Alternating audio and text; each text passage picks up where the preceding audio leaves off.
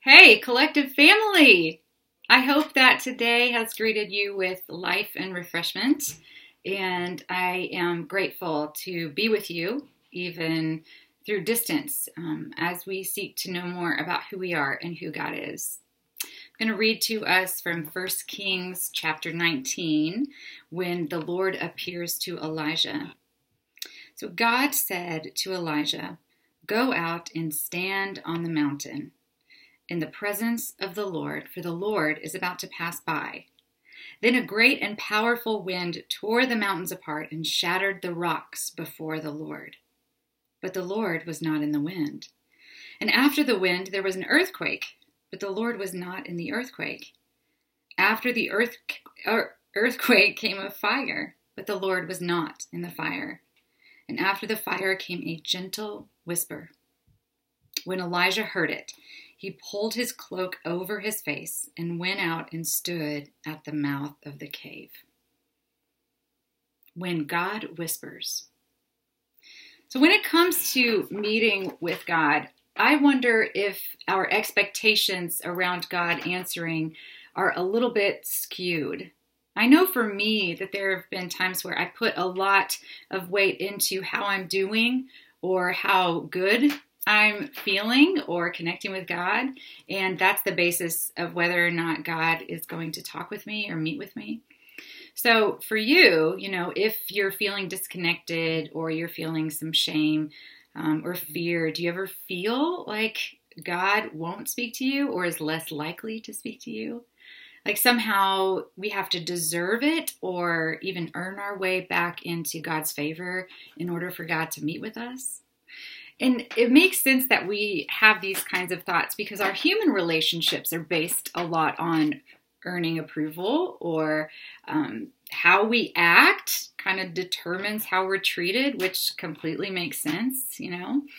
Um, and it seems, though, that our understanding of God is based on how human relationships operate, instead of that God is on this completely different plane because of the reckless love with which God cares for us. So that kind of unconditional love and the fact that God is not codependent really makes our connection with God so different. And that is unlike any or most of our other relationships. So when God declares commitment to us and love for us, we still act as if this love is fragile and we have to be very careful with it because we can mess it up so easily. But the stories in the Old Testament, as crazy as they are, show a God who meets with us because that's who God is. God speaks comfort when people are hurting. God speaks when God is mad. God speaks to draw us back to who we are because God is a God of connection. We've talked about how it's not uh, how willing we are to hear, but God's willingness to speak. And we definitely see that in this story as Elijah is with God at Mount Horeb. So, Elijah, a little bit of background, is a prophet during a very difficult time in Israel's history. And like most of God's prophets, he was living in the midst of people who were disconnected from God and really didn't appreciate a guy telling them that they were being selfish or evil or not living as God intends for them to live. So, Rob and I had a professor in seminary, Dr. Nahn, and she would always tell us that the purpose of Old Testament prophets was to comfort the afflicted and afflict the comfortable. And afflicting the comfortable is definitely the life work of Elijah, according to 1st and 2nd Kings. He was called by King Ahab the troubler of Israel, and he was always lighting fire under Israel to draw them back to worship and, and know the God who had created them.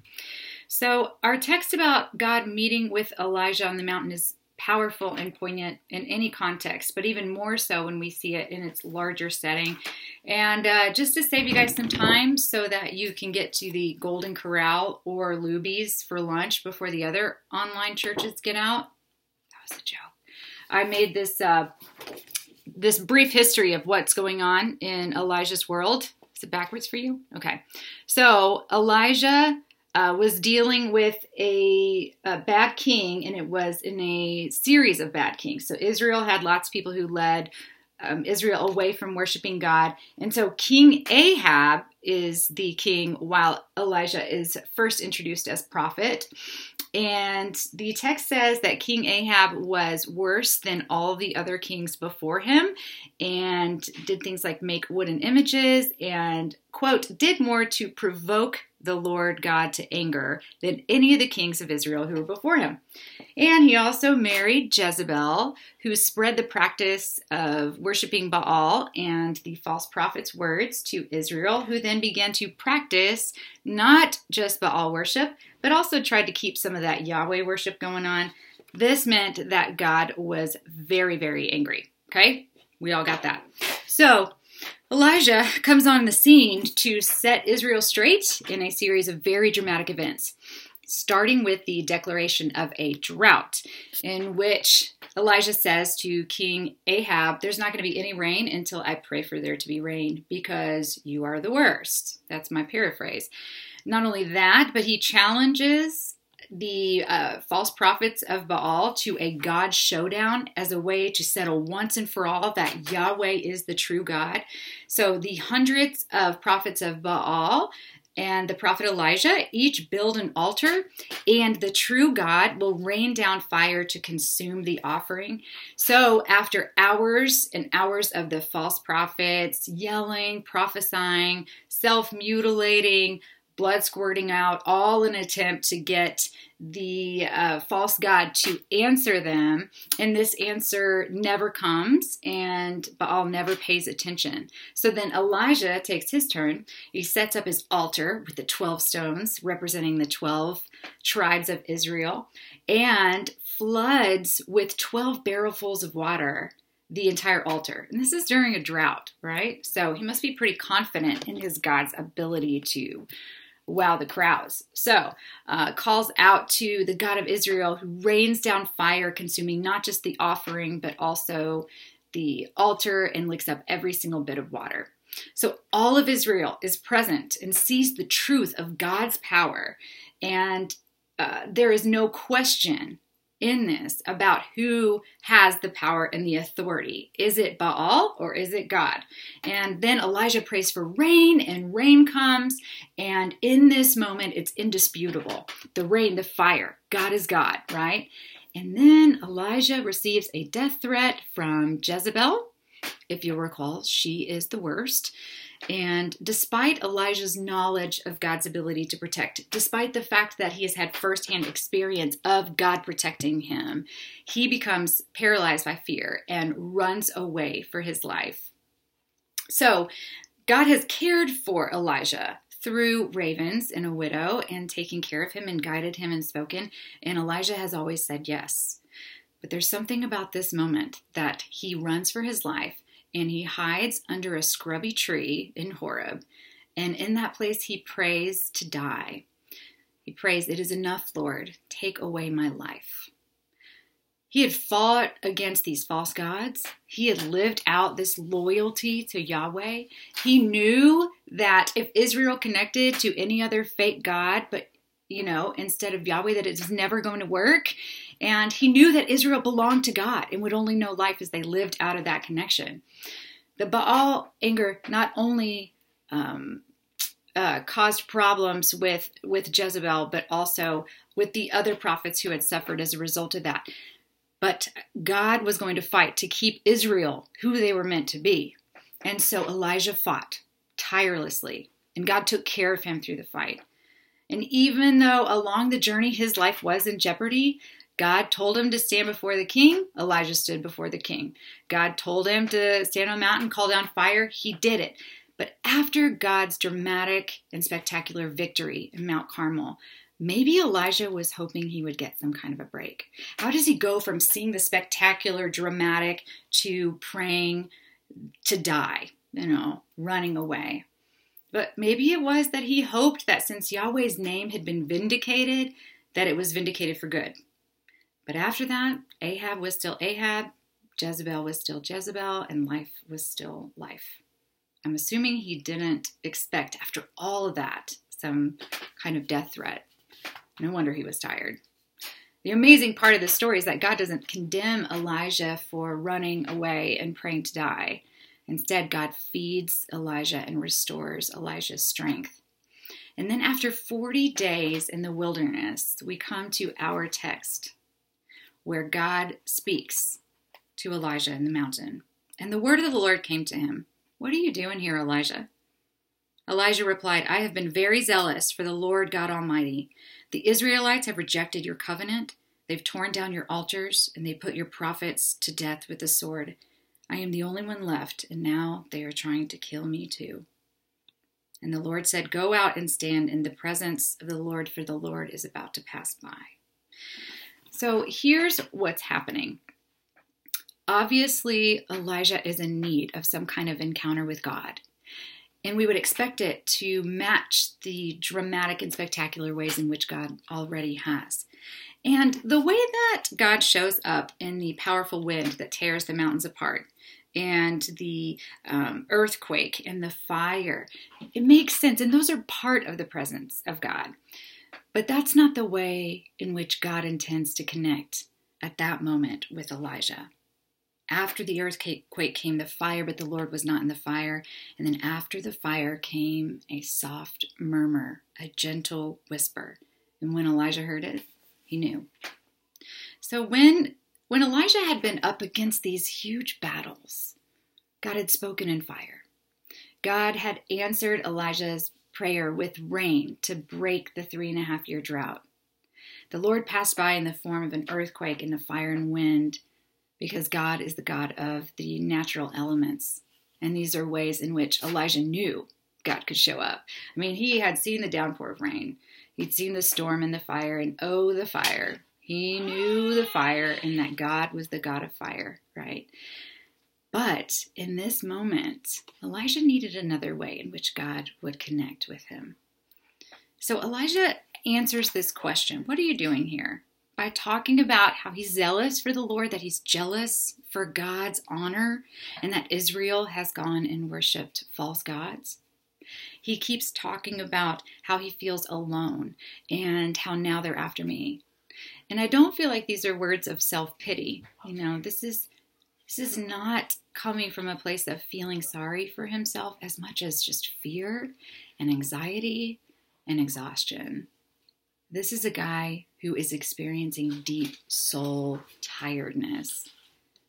And if you can't relate to any other part of Elijah's story, I'm assuming, like me, you can relate to this.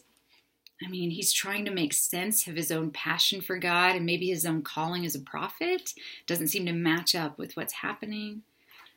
Things have not turned out the way that he wanted. And so I almost think when God says, What are you doing here? his answer, which feels a little bit more surface level, is basically like, I don't know.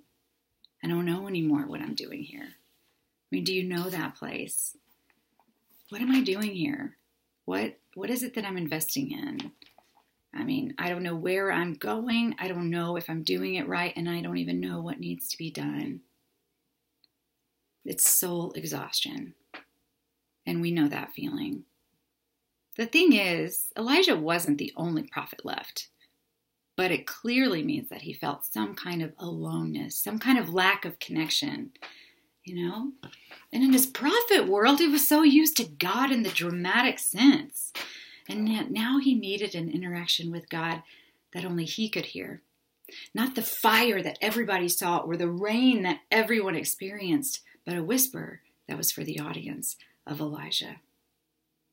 The fiery victory on Mount Carmel was what turned Israel's hearts toward God. But it wouldn't last forever. We know that in the next few chapters of 2 Kings. The intimate moments with God are what sustain us, not the big, explosive, spectacular moments, but the ones in which God passes by and meets with us. And we sense that God is near and cover our face and go to the entrance of the cave to see what this God has to say the intimate moments, the moments where we get away from the work that we do. We get away from what others say about us. We get away from what we have or what we don't have, or all the things that pull us in countless directions, right? And we hear the whisper. Notice that God does not answer Elijah's concern about being killed by saying, Don't worry, it's not going to happen. It's not like he reveals the big spoiler that Elijah actually isn't going to die, and instead he's going to be taken up into heaven by chariots of fire. Leaves that detail out. But God meets with him and then gives him this word of guidance. After God asks again, How or what are you doing here? Then God says, Go back the way you came and go to the desert of Damascus. When you get there, you're going to anoint Hazael king over Aram or Syria. Also anoint Jehu king over Israel, and anoint Elisha to succeed you as prophet. Then he explains what's going to happen in the next generation of people who are to come. This is not God taking away the prophetic role of Elijah. It's not that he's saying, because you didn't answer this question correctly about what you're doing here. It's more this one day at a time idea. So in AA, we talk about our powerlessness and our dependence on God in the language of one day at a time. So I might not be able to surrender for the rest of my life, but one day at a time. What can I do? And there have been times in my own life when it feels more like it's one minute at a time. So it's surrender for one day at a time and then do the next right thing. There's nothing good that comes from getting caught in the questions of how is this going to end or what we would call future tripping, thinking about things we can't know that are further down the line. So, when Elijah is asked, What are you doing here? and he repeats his words of fear and loneliness, it means he can't imagine how this is all going to be fixed. But God doesn't reprimand him for that. God doesn't reprimand him for running. He doesn't correct Elijah's answer. He doesn't decommission him or punish him. His work as a prophet has not come to an end. But at the end of the day, it's the still small voice that comes to Elijah when Elijah wants to quit. But not for a pep talk about his prophetic work. Because God cares about the messenger as much as the message, if not more so. So maybe this encounter wasn't about Elijah the prophet, but Elijah the beloved. Maybe he was so wrapped up in his identity as prophet that he didn't know how to speak about what he was doing outside of that work. He saw himself as a workhorse instead of God's beloved, and he needed to know that he was more than the things that he could do. The name Elijah means Yahweh is my God, not just Yahweh is my employer but the nearness that comes from an ownership and a sense of belonging that Yahweh is the one my soul was meant to connect with.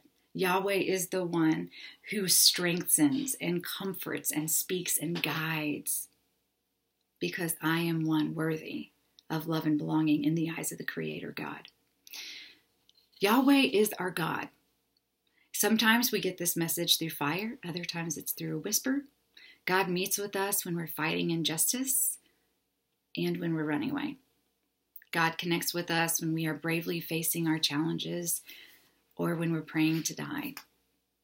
The whisper for you may be anything. It may be an unexpected moment or a sense of love or peace. It's a reminder, possibly, of the movement of God, even when you don't see God moving maybe the sense of an active presence when you're paralyzed by fear or don't know what to do. But the still small voice, the non dramatic whisper, is personal. And when Elijah was at his lowest, that's when he had his most intimate encounter with God. God speaking didn't depend on Elijah changing his response or getting a sense of resolve it had to do with God's willingness to speak. And in my life, I have seen God do incredible things. And I have seen people um, freed by the Spirit of God and delivered from toxic relationships and addiction and compulsive behavior. And I have also run down a mountain completely terrified. We're a mix of fear and faith. We are the inconsistent ones.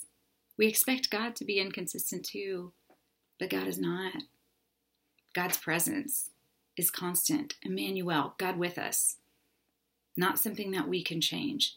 Some days are easier than others. But even in our inconsistency, God is. And whether through fire or whisper, God speaks. So may we have hearts that grow more and more tuned to the voice of a God who is for us. Grace and peace to you, my collective family.